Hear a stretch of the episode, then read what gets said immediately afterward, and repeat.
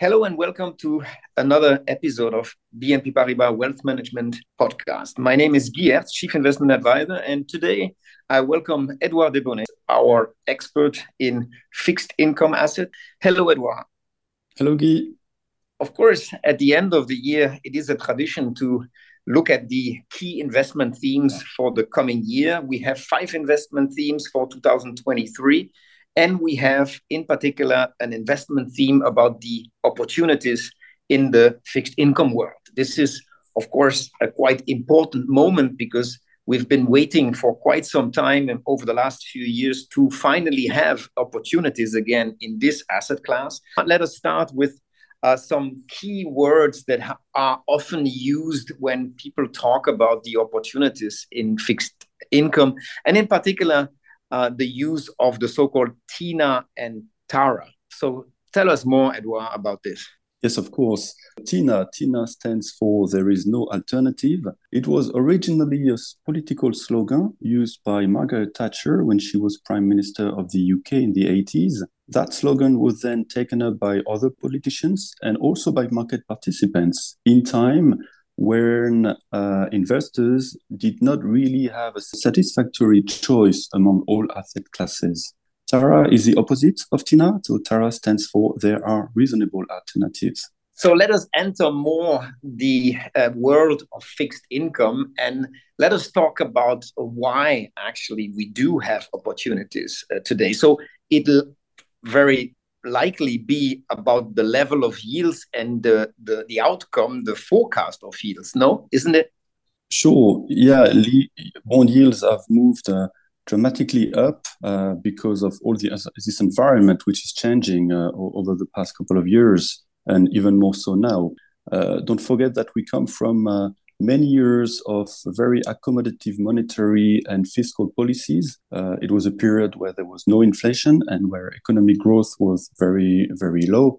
Uh, other results, investment rates uh, were at very low levels, uh, zero or, or, even below. Bond yields very, very low. Investors, therefore, had no choice but to invest in equities in order to find some potential decent return. It was the time of TINA, so there was no alternatives to equities. But now that period is over, uh, inflation has returned with a vengeance. Central banks have raised uh, policy rates fast, interest rates have moved up, risk premiums have widened around the world. So, as a consequence, investors can finally find decent yields on fixed income products. There are now alternatives to equities. And we went from this TINA period to this TARA period now with a difficult and painful transition. Yeah, talking about this transition, this painful transition, actually, this is just uh, coming back on the last few months of, uh, of market evolution. And we did have an environment that I think is not very common, which is an environment where both equities and bonds are suffering. So tell us more about this in kind of envir- environment. Yeah, interestingly, uh, we, we are actually comparing two major asset classes here, equities and bonds, and it illustrates quite well the investment theme we want to put forward. I mean, during the, the TINA period, uh, bond yields were extremely low, but now it's no longer the case.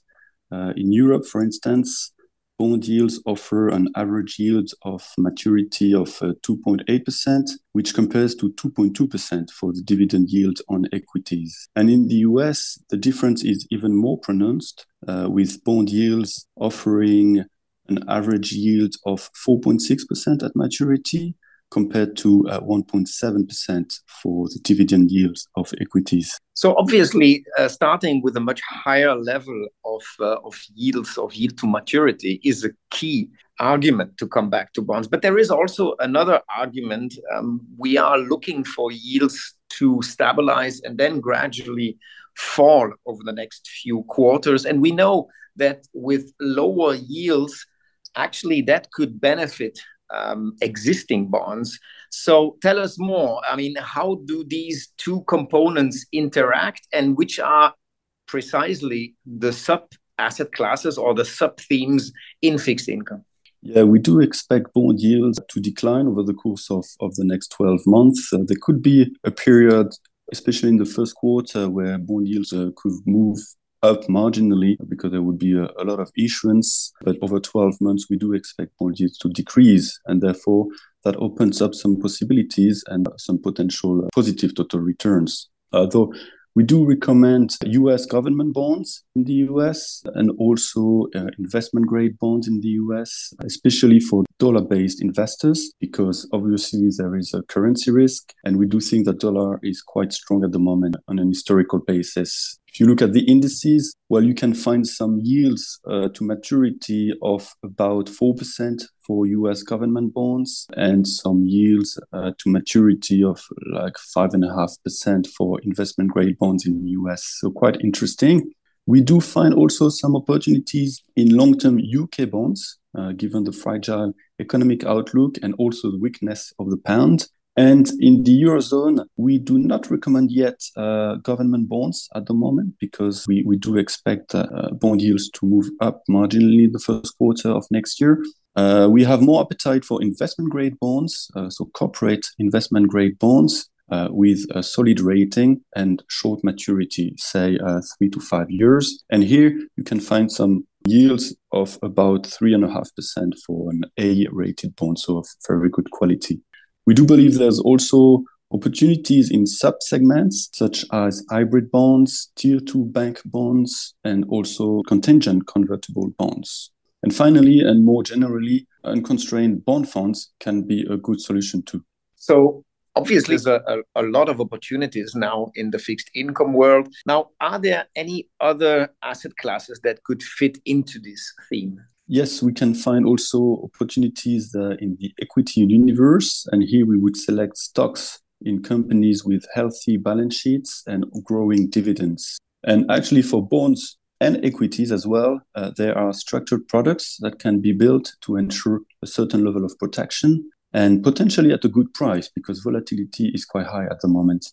Thank you, Edouard. We are coming to the end of this uh, podcast. Just as a very short summary, we are finally in an environment where um, fixed income assets are again offering opportunities. So in an environment where it's possible to get some return without necessarily uh, having to take such a risk as we've been um, facing or as we've been um, as this as we had a situation like that uh, in the in the past uh, few few years. So thank you uh, all for uh, listening to this uh, podcast. Keep in mind that you can um, like, share, and subscribe to our podcast channel on our webpage of BNP Paribas uh, Wealth Management.